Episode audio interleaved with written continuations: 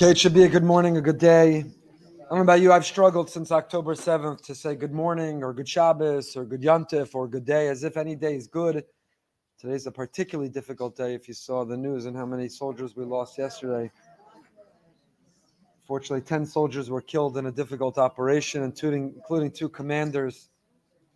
So the new greeting is not good day, but it should be a good day. We should have Besoros Tovos should be a lichtige Chanukah, should be a Chanukah filled with light and with miracles in those days and at this time. It should be a good Chodesh. It should be a good new month, new beginnings, and a fresh start. It should be everything we hope and we wish and we daven for for our brothers and sisters in Israel and for us and for Jews around the world. I want to thank our Emunah series sponsors, Avi and Bella Morgan in Israel on the front lines of this uh, war who have generously sponsored a memory of Rabbi Dr. Brian Galbin, in memory of Bella's mother, Dr. Ellen Shanzer.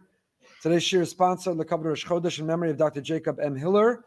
Very grateful, and with Hakar Satov to BRS for chizik, and the shir is provided over the many years, and by Essie Barry in memory of her beloved father, Baruch Mordechai ben Yechezkel Tzvi, and her dear brother, our beloved member Cantor Moshe Geffen, whom we miss. The neshamas should have an aliyah. Thank you so much for your generosity. As always, we'll start with some Emunah emails and letters that have come in over the last couple of weeks. Hmm. But I'll just share with you first the reason we didn't have Shir last week. Rabbi Moskowitz, Rabbi Brody, and I went back to Israel for three days last week and had another extraordinary trip. Incredible experience. The truth is, if you want to hear more about it, tonight behind the Bima, the three of us will talk about our trip and lessons and takeaways and inspiration and special moments. Also tonight, Yocheved will talk about her trip and her special moments and the inspiration and takeaways from that as well. There's so much to share. We could have gone on, could go on for hours and hours and hours. But relevant to our shir, I'll tell you two sort of diametrically opposing Amuna moments. The, the whole trip is Amuna moments. You land in Israel, and Amuna is just in the air. It's the oxygen that you breathe. It's what the country is living off of right now. It is the source of that resolve and tenacity and fortitude and fierceness and purpose and mission and singular focus. It's all Amuna. It's all Amuna. I spoke on Shabbos about our enemies wanting to extinguish our menorah, how the holiday of Hanukkah celebrates two miracles that are not independent from one another, but are directly intertwined and integrated. The miracle of the military victory and the miracle of rekindling the menorah uh, are really one and the same.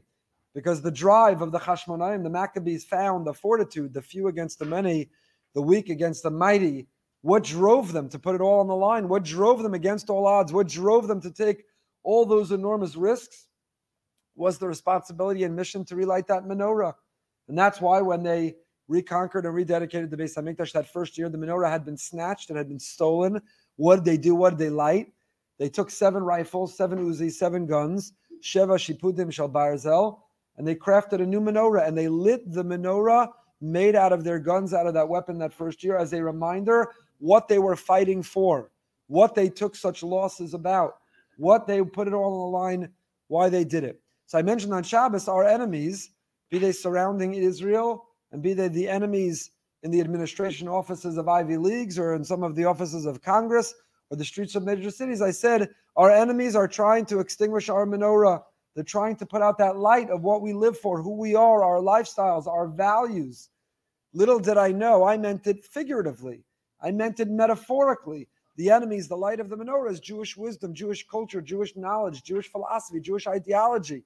That's what the light of the menorah is. We're trying to illuminate the world. There's such darkness and there's such moral decay and there's such we're trying to illuminate and light up that world and they're trying to extinguish the menorah and i meant it figuratively until in the parliament in poland yesterday some maneuvel Eisvarf anti-semite took a fire extinguisher and went over to a menorah and literally extinguished it.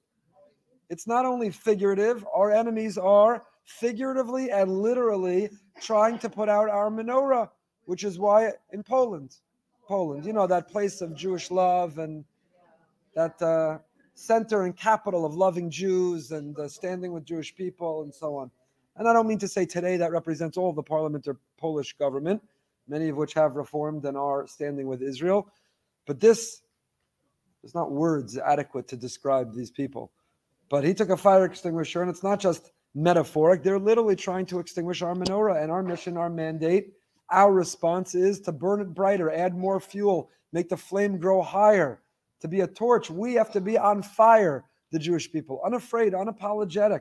We have to be on fire. It has to burn bright everywhere. And that's what you sense in Israel. Again, you can hear on Behind the Bima this week more about Yocheved's trip and our trip. That's what you feel on army bases. That's what you feel in the shuk. That's what you feel in the stores that have no tourists in it. That's what you feel in Hebron. That's what you feel about the ordinary. There's no one ordinary in Israel today, but that's what you feel about the ordinary citizen who are making their way through the day. Is they are driven by a sense of mission and purpose. They are unstoppable. They are fierce. They are ferocious. And though there are setbacks and there are people paying the highest price, the people are absolutely focused to keep that light of the menorah going. So, just to share quickly two experiences, some emails, and we'll get back into our source. So, and these are two diametrically opposed. You know, here in the Amunah Shir, we love to and are eager to share the Amunah stories with the happy ending. It all worked out and it was amazing and there was a plan and it came to be and it was great.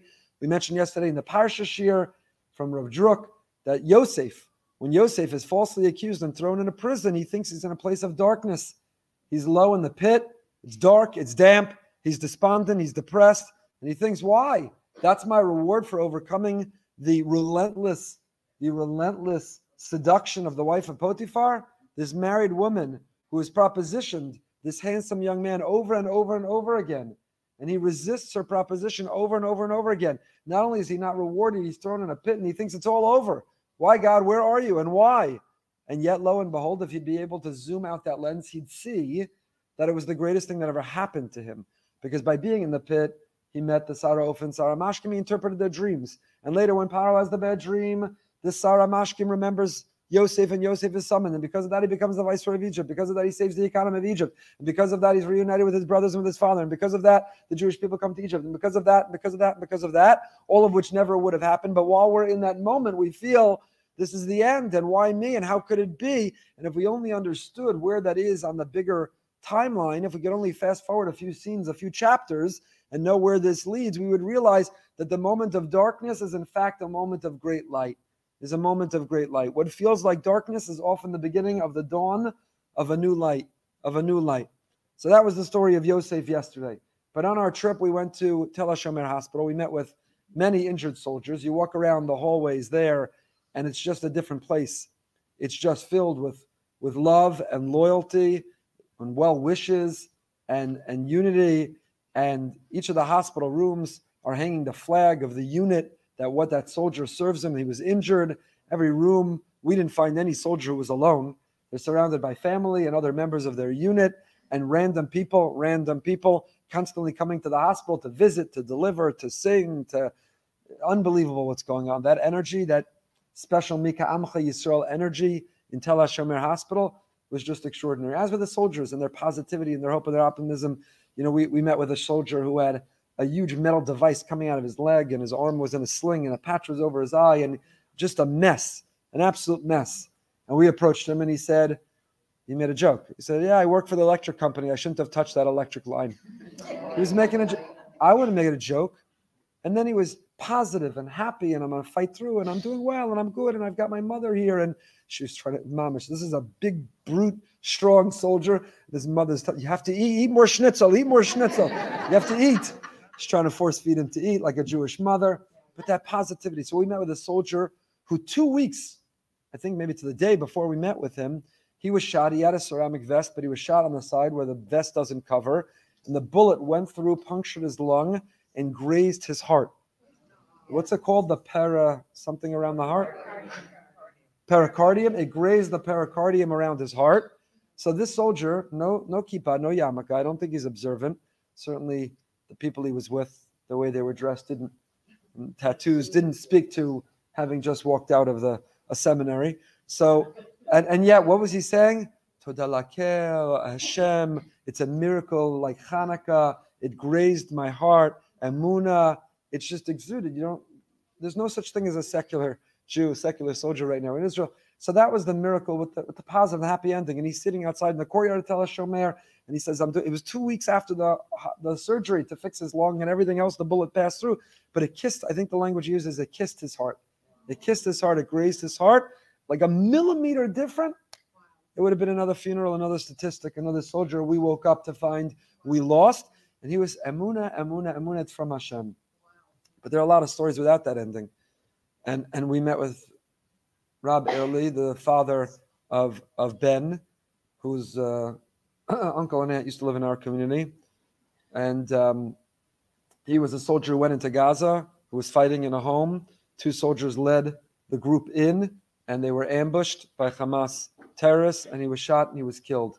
And uh, I spoke about this Shabbos, but that father, we asked, do you regret making Aliyah? Do you regret putting your son on a trajectory to serve?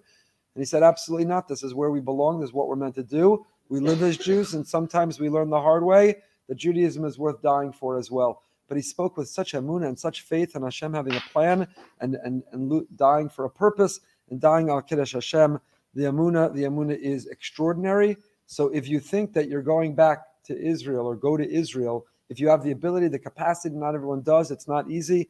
The, the expense of doing it and the connections, where to stay, how to get around, I don't mean to take for granted or minimize. It's not easy. If you are going Yeshiva Week, BRS is going to plan some activities for us to do as a group over Yeshiva Week to give that meaning and that purpose and those barbecues on those bases. Please God, by then to celebrate the victory over our enemies and everyone being home. Hopefully, please God, if you have that ability, you think you're going to give chizik, you walk away with such chizik. It's just extraordinary, just extraordinary. The amuna that's palpable there. That's palpable there. Okay, a couple of uh, a couple of emails, and then we'll dive back into our source. We're learning a piece from Rav Druk that came out about the matzav in Eretz HaKodesh today. Hopeful as well. Wanted to share an Amuna story with you from today. My son and I had a doctor appointment in Ashdod scheduled for this afternoon, a 30 minute drive away. I had, a, I had already pushed the appointment off several times the last two months due to the war and frequent missiles launched at Ashdod by Hamas. Right, we're like, I can't believe I have to go to the doctor, and the drive is so annoying, and there's probably a lot of people in the waiting room. This person's like, Ashdod, doctor, Ashdod, doctor, missiles. Since the frequency of missiles has slowed over the last few weeks, I got this email on December 5th, and we needed the appointment, not to mention getting a new appointment would be at least a month wait. I decided we would go, and Ezra Hashem would be fine. Yeah, Beseder.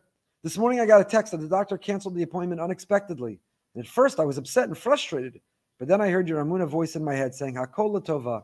This afternoon while working, I noticed the red alert flash on my screen with warnings that missiles were falling in Ashkelon and Ashdod. I looked at the time, 6.02 p.m., and I realized if the appointment hadn't been canceled, we'd have been driving through Ashdod while this siren went off. While Baruch Hashem, I didn't read any injuries or damage from that barrage. Hopefully there weren't any. The psychological trauma of hearing the siren, having to get out of your car in the middle of a main road, trying to find shelter within 30 to 45 seconds, or lying on the side of the road with your hands over your head can be damaging, especially for children. Not every time do we see the reasons why Hashem does something, but like the Pach Shemen from Hanukkah, the revealed miracles remind us that everything that happens on a daily basis is also from Hashem. Even when it doesn't have a happy ending or clear explanation why He caused something to happen. Thank you for helping me continue to grow my emuna muscle. Hanukkah Sameach and Bisarot Tovot. Last one, and then we'll get into the learning.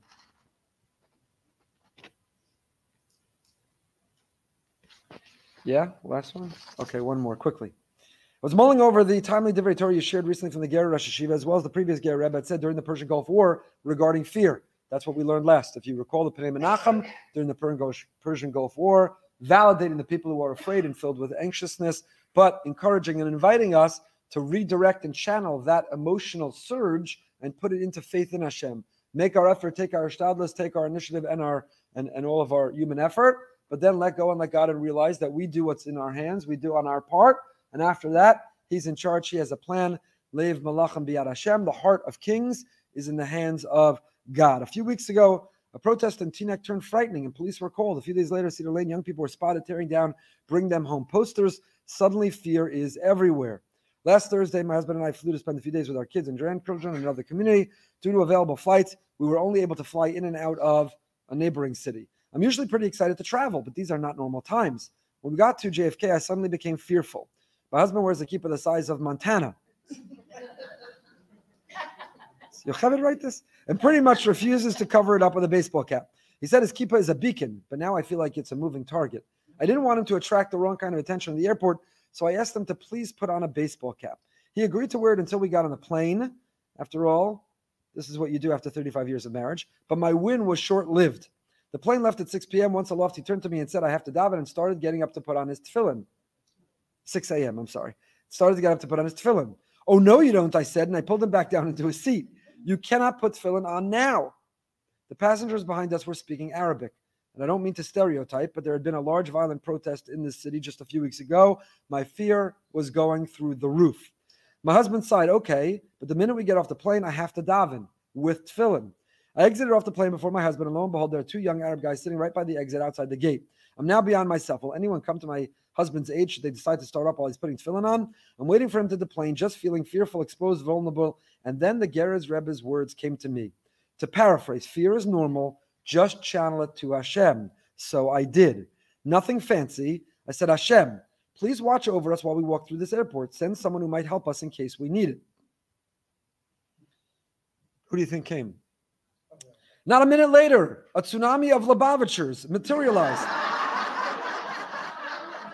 Materialized in an airport filled mostly with non Jews. My mouth fell open in surprise. They just kept coming, streaming past us. One of them looked with a big exuberant grin and said, Shalom Aleichem, have a great Shabbos. I actually started laughing. From oi to joy in a blink. We will be okay. But Hashem wasn't done holding my hand.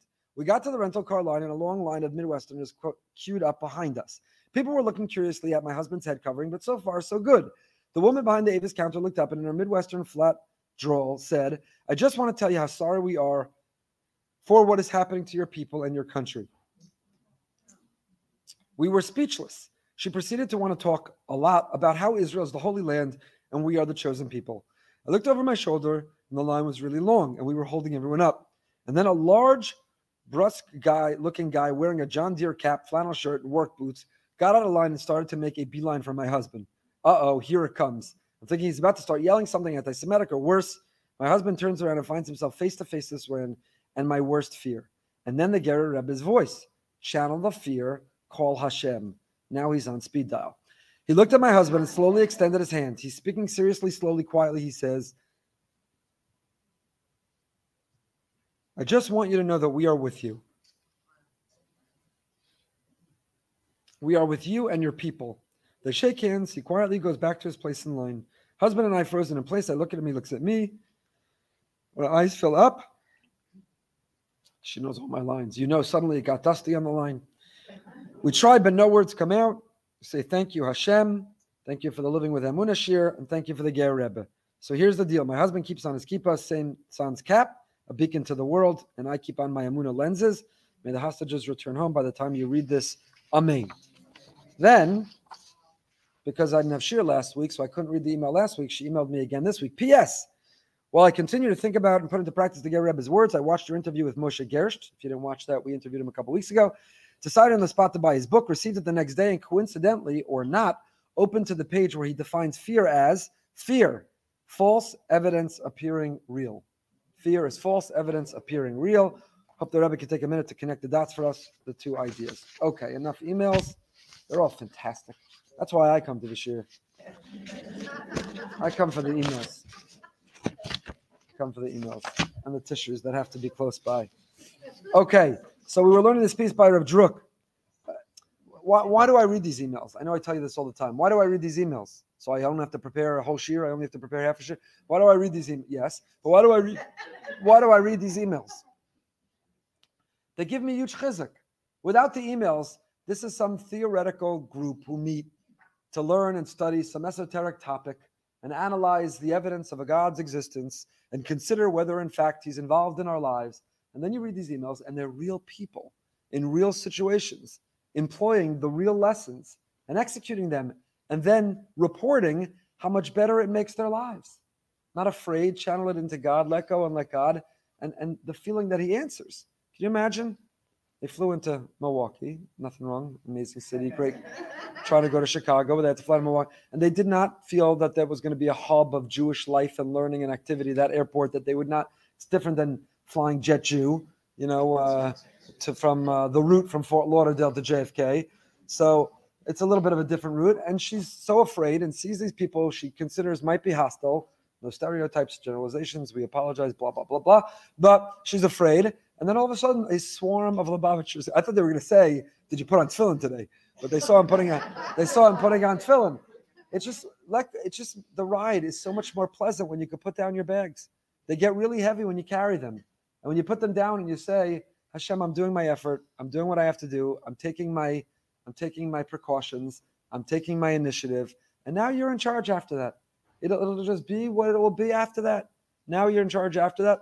There's just no reason it won't help. It won't be productive. It just it is. You're in charge. You're in control. Whatever's meant to be with whatever's going on in my life. Sichas Yeshiva Shlita Bikvas Kodesh. This was a sicha that Rav Druk, Rav Yisrael Meir Druk Shlita, Zalzan Gesund and Stark. We love Rav Druk that he gave on the second day of Rosh Chodesh Kislev. So a, a month ago he gave this sicha. We began it last week, and we talked about the story of the Gemara in the Gemara. Moshe Rabbeinu, when the Jewish people first fought Amalek, we are living through a modern day descendant of Amalek. Hamas is Amalek. We have to wipe them out. We have to eliminate them. So when we first fought that war with Amalek, Moshe raised his hands. When he raised his hands, we won. When he lowered his hands, we lost. I told you at London School of Jewish Music, their song, Moshe Mishnah Rosh Hashanah, to the hands of Moshe make a win. I was going to post it, I forgot to. To the hands of Moshe make us win or lose. No, when he pointed up, we remembered you're in charge, you're in control, it's all about you. Which we were at several army bases. You have soldiers with no kippas, no yarmulkes, singing and dancing to Anachnu Ma'minim B'nei Ma'minim. Kol Olam Kul Gesher Tzar Ma'od. And we have nothing to fear because of you. And that's what they're all singing and dancing and hopping and bopping and jumping and saying, Can I, do you have tzitzis? I need to put on tzitzis. Tzitzis is part of my armor, part of my uniform. We need tzitzis. So this war is what happened in all of our wars, is we put our hands up and we look and we remember, yes, it's about our artillery and it's about our tanks and it's about our paratroopers and it's about our commandos and it's about all of that. It's about all of that. It's necessary. It's about our drones and it's about our scopes and it's about our, our ceramic vests but but it's not about all of that independent or apart from you. Ultimately, it's about you. It's about that tefillah. It's about that tefillah. And the bracha, therefore, if a person sees the stone, when Moshe got very tired, exhausted, he sat on a rock, on a stone.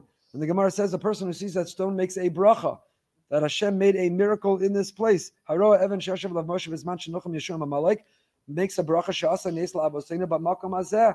Blessed are you, Hashem, who made a miracle for God in this place in this place.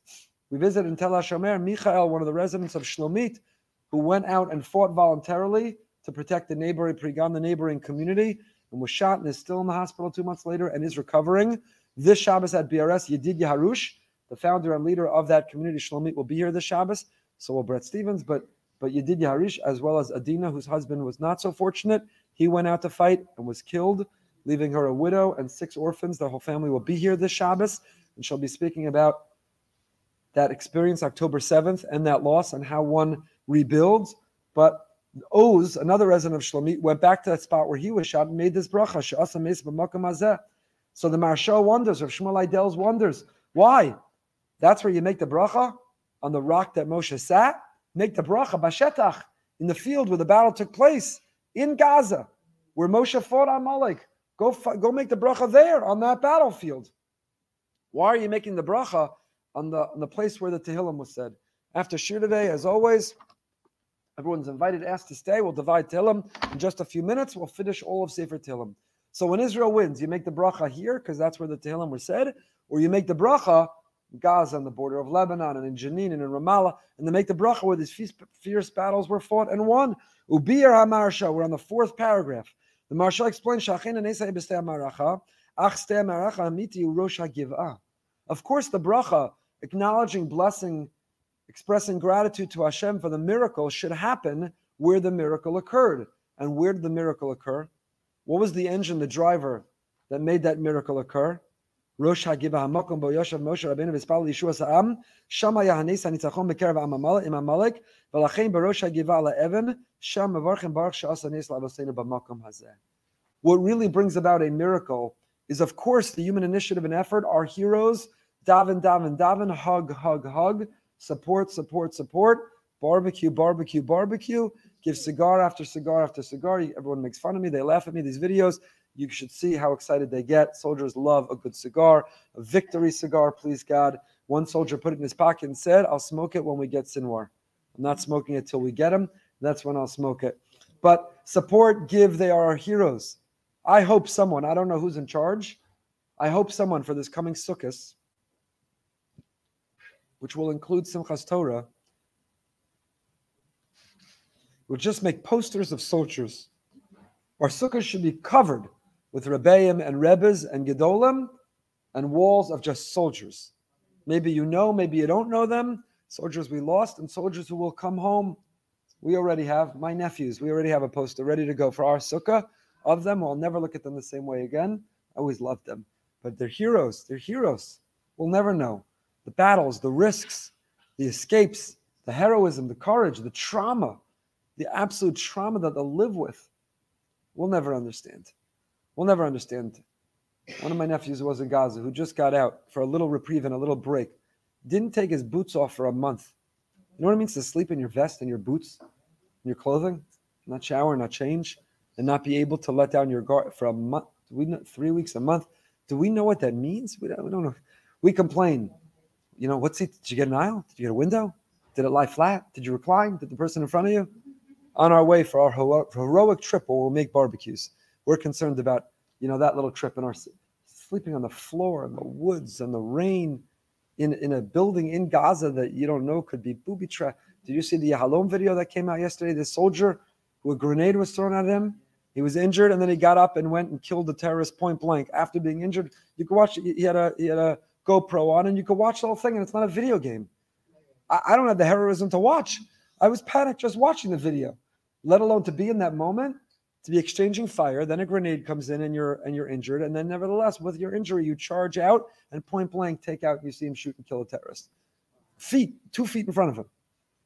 These are our soldiers. They deserve it all. And yet the bracha is said where the Tehillim are recited, where they davened with Moshe. Says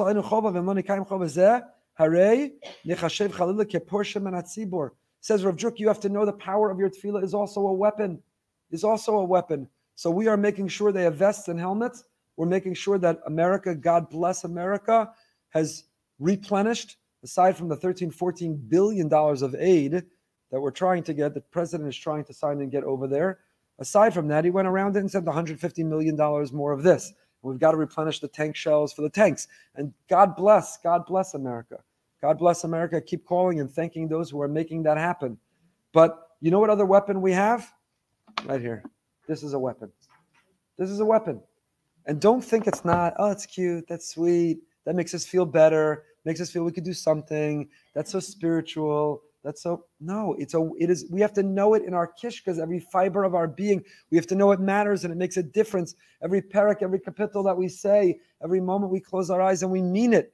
Every conversation that we have with him, every time that we bring him and draw him down, his light and his sparks and his impact and his influence and his hashgacha, his providence. It matters. It makes a difference, and that's where the bracha is said. Says Rav Druk, we have an obligation, we have a responsibility. We are all called up. We are all in this war. We are all reservists. It doesn't matter your age, but you understand how lucky you are. You know, it's like you meet Lubavitchers. This one was assigned, like, where are you supposed to go live the rest of your life? Move one way ticket, raise your children. What assignment did you get? This one got, you know, Boca Raton. This one got the Bahamas. This one got, and this one got India. This one got, I don't even want to name, I'm going to insult people, but like they're in the middle of Yehapatsville with no food and no living. And you wonder, like, who got what assignment, right? So there's a war going on, and every member of the Jewish people, this is a Melchemes mitzvah, this is a, a religious war, a mitzvah war, which means we're all conscripted, we're all obligated to serve, we're all obligated to do our part.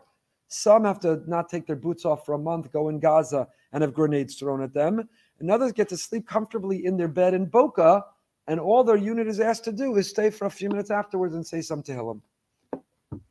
Count your brachas that that's the unit you're in, or you put yourself in, or you ended up in. Leave that for another time. But in this war and at this moment, that's our unit. That's what's asked. Strike a check, run your credit card, do without a luxury, and give more money to make a difference. I got a call this morning, a family who actually was in Florida on October 7th, who lives in Kibbutz Be'eri, and their house was burnt down, destroyed, doesn't exist. And now they've been staying in some place in Boca, but that place, they can't stay there anymore. They need a new place. Can we help find a place for them? We toured Be'eri three hours. I'll, I'll post the video on our WhatsApp group of a three minute summary of that. If you've I can't put into words or describe what we saw, what we smelled, what we heard from people who were there, who's still missing and held hostage. We, we can't we can't begin to fathom. We can't begin to imagine. And what's our assignment in this war? Help make sure they find another place to live now. Send what's needed. Say more Tehillim Daven. We have to, in the words of the Rosh Yeshiva, in the words of Rav Druk, our job is. To be a little uncomfortable with the tzibur. When Moshe sat, he was exhausted from davening in that war with Amalek. Where did he sit? He sat on a rock. Why? Not extra leg room, not extra padding, not greater reclining, not lie flat. Why on a rock? Because he wanted to feel the tsar. He wanted to feel the pain, the discomfort. The possibly shaya kimei noach zosli. Visa bizarre kadosh nikra mei mabul mei noach lo nikra mei mabul shaya lo noach lispala b'nei dora v'lo ispalal. Noach, poor Noach, poor Noach, poor Noach. He saved humanity, and poor Noach still has haters. Poor Noach still can't catch a break. Still, poor Noach, despite unbelievable effort to build an ark and feed the animals in it and run the ark and repopulate the world, but he didn't daven for his generation. He didn't daven. He didn't lobby and advocate and storm the heavens and say, God, I protest, I object, don't do it. And because of that, how are they known? The Navi, the prophet Yeshaya Isaiah calls them not Mehamabul, not the waters of the flood. What does he call them? May Noach. Oh, these are the waters that Noach brought. Noach brought? Poor guy. He went to Home Depot, Lowe's, bought them out, got all the material, fought with his HOA while he built the ark on his property, filled it with all the animals, fed them, got beat up by the lion because he was late with one meal, was so overwhelmed. The PTSD was so bad. He got off that ark and all he wanted to do was get drunk. Poor guy gave it all. And we know them as the flood of Noah. Why? Because with everything he did, he forgot and left off the most important, the most effective thing, the thing that could have changed it all, which was he could have davened. He could have and should have davened. He could have and should have turned to God and said, I protest, I object, get involved, change it up, do it differently. Please, please. And he didn't. So there may Noach. Says Rav Druk, therefore, learning that lesson, it's incumbent upon all of us. I'm going to say something that's going to sound very, very, very harsh. It is very harsh. Will we want to one day get upstairs and God will show a fallen soldier and say, That's because of you? You could have davened. You should have davened. You could have grown. You could have become bigger and better. You could have been a more proud and practicing Jew. You could have used this moment to transform. You could have been Mitzayir, Matzibor. You could have linked and connected more with the Jewish people, and you didn't. It was about you, your comfort, your need, your happiness, your convenience. You should know. They said, please stay and say Tehillim, and you walked out. They said, come to the shir, and you didn't go. They said, everyone try to grow a little bit. Don't talk during davening, but you kept schmoozing. They said, choose something to work on and improve. Make peace with someone in your life, in your home, and you didn't. And you should know that missed and lost opportunity correlates. You can connect the dots. Had you done that thing, it could have changed this result and outcome. That doesn't mean tefillah automatically or always works. It's a difficult, complicated topic. There are many people that we davened unbelievably hard for from the bottom of our hearts, and we didn't get the answer that we wanted. And I, am not oversimplifying this. I'm acknowledging that and recognizing that.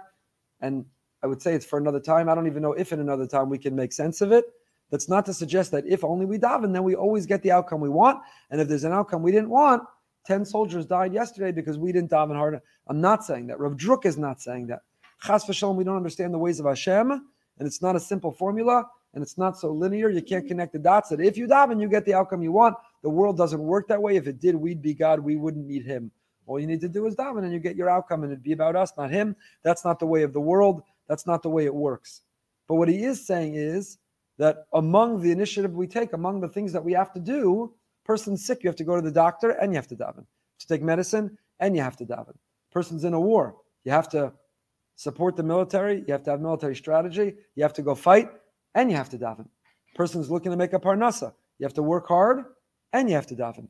Person is desperate to have children. You have to go to the fertility doctor and specialist. You have to do everything that you can to use all the technology that we're blessed to have, and you have to daven. You can't leave out the davening.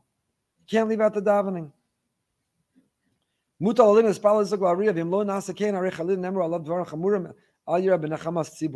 And that's what Chazal, our rabbi, said. If you didn't daven, if you weren't part of the war, you don't get to see the comfort that comes afterwards. You're not part of it.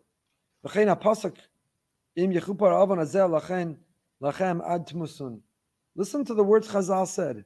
If you are porish minatzibur, if you pull yourself away from the people, you're not feeling a pain, you're not crying the tears, you're not incessantly, obsessively checking the news, your day is not dictated by what's happening in Israel, how you feel. You're not foregoing certain pleasures of life, suspending them, redirecting them, figuring out how to experience Hanukkah differently in this year, Tafshin Beidalit. If you're not doing that, then you don't see Benachama. You're not part of the comfort, the strength, the solution. You're also not part of afterwards the miracles. Says Rav Druk, the truth is this is not just about being a partner and a member with the tzibur. He says this is not just I'm good, I'm comfortable, I'm safe, I'm secure, I'm happy. And it's hard to connect with her, feel bad, they're 6,000 miles away. The reality and the truth of Druk was speaking to everyone in Israel. He was people to, speaking to the people, what you call in the center of the country. By the way, there is no center of the country. When we were there, we were in Hastad Square in Tel Aviv, and an Iron Dome over our head exploded a missile, the siren never went off. And the people around us that didn't even look up said, Yeah, that happens sometimes. Sometimes the siren doesn't go off. But we heard the boom and we saw the smoke and it was over our head. Where, where is the part of the country that's safe? There is no center of the country, right? For many years, since 2005, the withdrawal. So it was, yeah, the, the Gaza envelope. That's what had the sirens and the missiles. The north, that had had its troubles. But if the Tel Aviv, oh, the Jews of Tel Aviv, they're fine. You saw the political opinions of Israel change when Tel Aviv became in range of the missiles. All of a sudden, everything changed with attitudes. So Rav Druk is speaking to the people of Israel that there is no safe, secure, no one who's out of trouble. Wherever you are in Israel, you know where your safe room is, you know where you are at any moment, you're listening for that siren, and you're worried about an infiltration wherever you are. But I will add on to Rav Druk that wherever a Jew is in the world today, in whatever airport, walking down whatever street, you saw this past weekend in LA, a couple were smacked and beaten with belts on the street. And it seemed Beverly Hills, Anti Semites, seemingly with impunity, are walking around doing, saying whatever they want. And what do you expect? When the presidents of the most prestigious, intellectual, sophisticated, advanced universities in the world are unable to say that genocide of Jews crosses a line, so that's a green light for anti Semites. Go. You're good to go. The most sophisticated, advanced minds have your back. You're good to go. Kulanu nimtzaim b'sakana, says Rav Druk. All of us, and I don't mean to make anyone panic, but wherever you are right now, don't take anything for granted. It's not just somewhere in the field, somewhere not.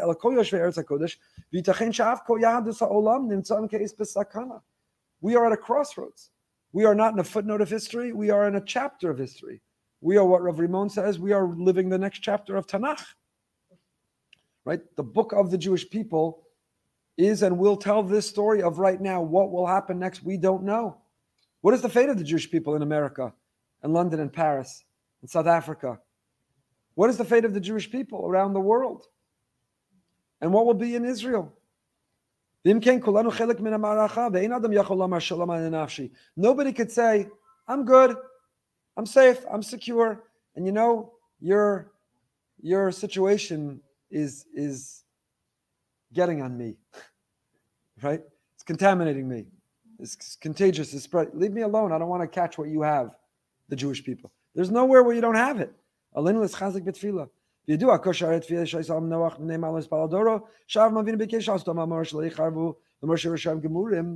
Everyone knows the defense of Noach. Noach says to himself, What would have been the point of davening? Avram Avinu, our great forefather and patriarch Abraham, he davened for the wicked people of Sodom. And did it help? Gornishthafen. It didn't help whatsoever. Avram put it all on the line. He appealed to God. He said, God, how could you? 50, 45, 40, he entered a good Jewish negotiation with God and he lost. He lost. There weren't even 10 righteous people. He lost, and Sodom was destroyed. So Noach says to himself, Avram tried to advocate for the wicked people of his community. It didn't work. Well, the wicked people of my generation, what's the point of speaking up? Why bother davening? Why don't I just skip that wasted energy and put it all back into building this ark? That's a pretty good defense of Noach, no? Why bother? Because Shari Rashi Noach. So why didn't Avram daven for less than ten? Why didn't Avram daven? Noach, of course, came first. Understand chronologically. Why didn't Avram daven for less than ten? Because he knew the Noach's generation wasn't saved, and how many righteous were there? Eight in his family. So Avram knew don't bother negotiating or davening or advocating for less than 10, they won't be saved. And where did you know that from Noach? So Noach for sure wouldn't have been effective. Again, Noach came before Avram. But Noach's prayers would not have been effective because there were less than 10 righteous. So how could you blame Noach? And why are they called the floods, the waters of Noach? Why does Noach go down as a villain? He should go down as a hero, as a hero. So it wouldn't have worked. Noach why in the world are we critical of Noach? He didn't daven. Lo tefillah. Had he davened, it never would have worked. It never would have worked. And there are several answers to it. Should we leave it off here or do the first answer?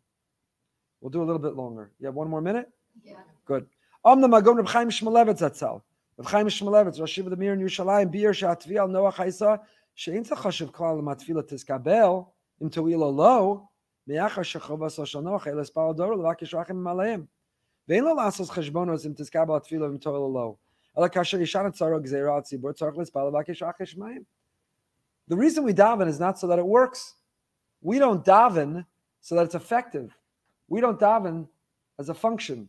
We don't daven transactionally. Why do we daven? Why do we scream out? What is this davening? Tzaka and zaka.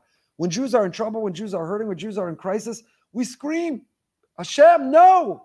How could you? Where are you? Please, please intervene. Please step in. And why do we scream? We scream not because we expect it to necessarily or automatically help. We scream because that's how we express our pain. That's the evidence that we're in pain. And if we didn't scream out, it doesn't hurt. When you wake up in the middle of the night and you stub your toe on the toy that your child or grandchild left in the middle of the room, even though you asked them to move it four billion times and threatened the no more Hanukkah presents if you don't move it, and you stub your toe, what do you scream? Ow. Why? That makes it feel better? What did that do? Just woke up somebody else who's now screaming at you, not with you. Why did you scream out loud? Because when something hurts, you scream. And if you didn't scream, it didn't hurt. Right? The doctor's giving you the shot and you didn't even wince, you didn't scream. They don't think it hurt. You scream, ah, ouch, you make a noise, you make a face, you grimace, you wince, they, they think it hurts. If you don't react, if you don't scream, you're not in pain. It didn't hurt. Sometimes it's a form of davening that just shows and expresses, I'm in pain. This hurts. This hurts. And I'm included among those who are in pain. I want to be counted among a community who are in pain, who this hurts. This hurts. Ow. Ow. The criticism of Noach is not that he didn't daven because it could have brought about a different outcome. That's up to Hashem. That's his cheshbonos. He'll figure it out. He'll figure it out. He'll figure it out.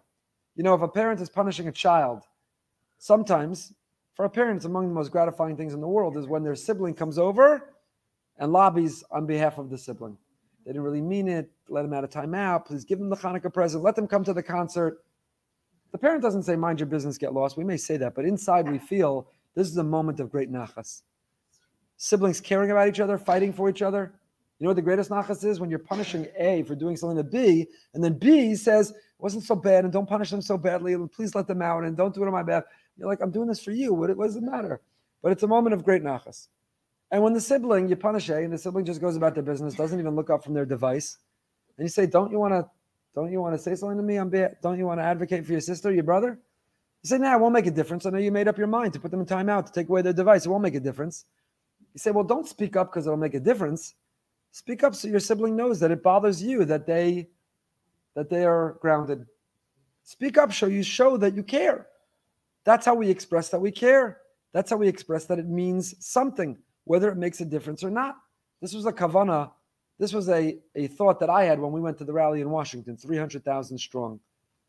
Did it change an opinion in the White House, in the halls of Congress? I hope it did. I hope it made a difference. It was a big number. But if it didn't, it was 300,000 people who said, I can't sit still and I can't stand by while we are coming together to be united as a community who say, ouch, who say this hurts, who say I'm in pain, who are screaming it to whoever's listening, to the news and the media and the social media, to the members of Congress and the White House, to our brothers and sisters in Israel, and most of all to Hashem. Ouch. We're just screaming ouch, because if you don't say ouch, nobody knows it hurts. So Chaim Shmulevitz's answer is, you know why Noach was to blame? Ah, it wouldn't have helped. There were less than 10. What would have been the point? It wouldn't have made a difference. It wouldn't have brought about a different outcome because it would have shown he was in pain. It would have showed he hurt. Vim Kain Kasher Klal Yisrael Nimtzayim B'tzar. We'll end with this. We went a little longer because we had to make up for last week. When Klal Yisrael are in pain, Aleinu liyos min Do you want to be included? To scream, to yell, to storm the gates of heaven, to tear open this decree. Don't worry about God. Will it help? Will it not help? Will it make a difference? Will it not make a difference? Will he listen? Will he not listen? That's his business, not yours. Don't play God. He doesn't need your help. Leave that to him. You do your job. You do your work. You do what's asked of you in this moment. Let him do his. Do you want history to reflect? Do you want history to record that you were one of those people who screamed in pain? When your great grandchildren will ask you, in Tufshin Pei Dalit in 2023, when Jews were slaughtered in their beds and decapitated and raped and murdered, and soldiers were looting, losing their lives fighting on the front lines for the Jewish people. So I heard, great Bubby or great Zaidi, there was a rally in Washington. Did you go? Nah, I didn't think it would make a difference. I heard they said Tehillim after every shir at BRS and every day after each tefillah. Did you stay? No, I had a manicure appointment. I had a coffee with a friend. I wanted to go home. I had so much to do. Where were you? What'd you do? I didn't think it would help. There's so much Tehillim other people are saying. My Tehillim, I didn't think it'd matter. How do we want to be thought of? How do we want to be counted? Everyone has to figure out how to do their part. I don't mean to debilitate you. If you're doing a lot already, do more. Not neglect yourself. Uh, everyone has to figure the answer out for themselves. Everyone has to figure the out, answer out for themselves because you also need self care. You can't be doing the things for Israel to the point that you're actually destroying yourself, your parnasa, your relationships, and your life and your health. We also need to balance. But within the balance, what's driving the decision needs to be not just my calculation. Let me play God for a moment. If I was God, would it matter if he or she stayed for that to hell? Don't let God play God. He's really good at it. He does a really good job at it. He's in control. He's in control. In charge. Stay in your lane. Don't don't do God's job. Just your job. What's meant for us each day? Who are we? What we're meant to do? And the variable or the measure, the metric is not what will make the difference. It's how do I want to be counted? What community do I want to be part of? How do I want history to reflect about me in this moment? When the story will be told, which side will I be on? Where was I? Did I show up? Did I daven? Did I learn? Did I support? Did I donate? Did I give? Did I visit? What did I do? Will I be able to look back with pride to say to my great grandchildren, to history, when I come upstairs to the heavenly court, here's where I was, here's what I did. That's what we have to do. We'll pick up with it Amir Hashem next week. Please God, by then we will celebrate the victory and everyone coming home.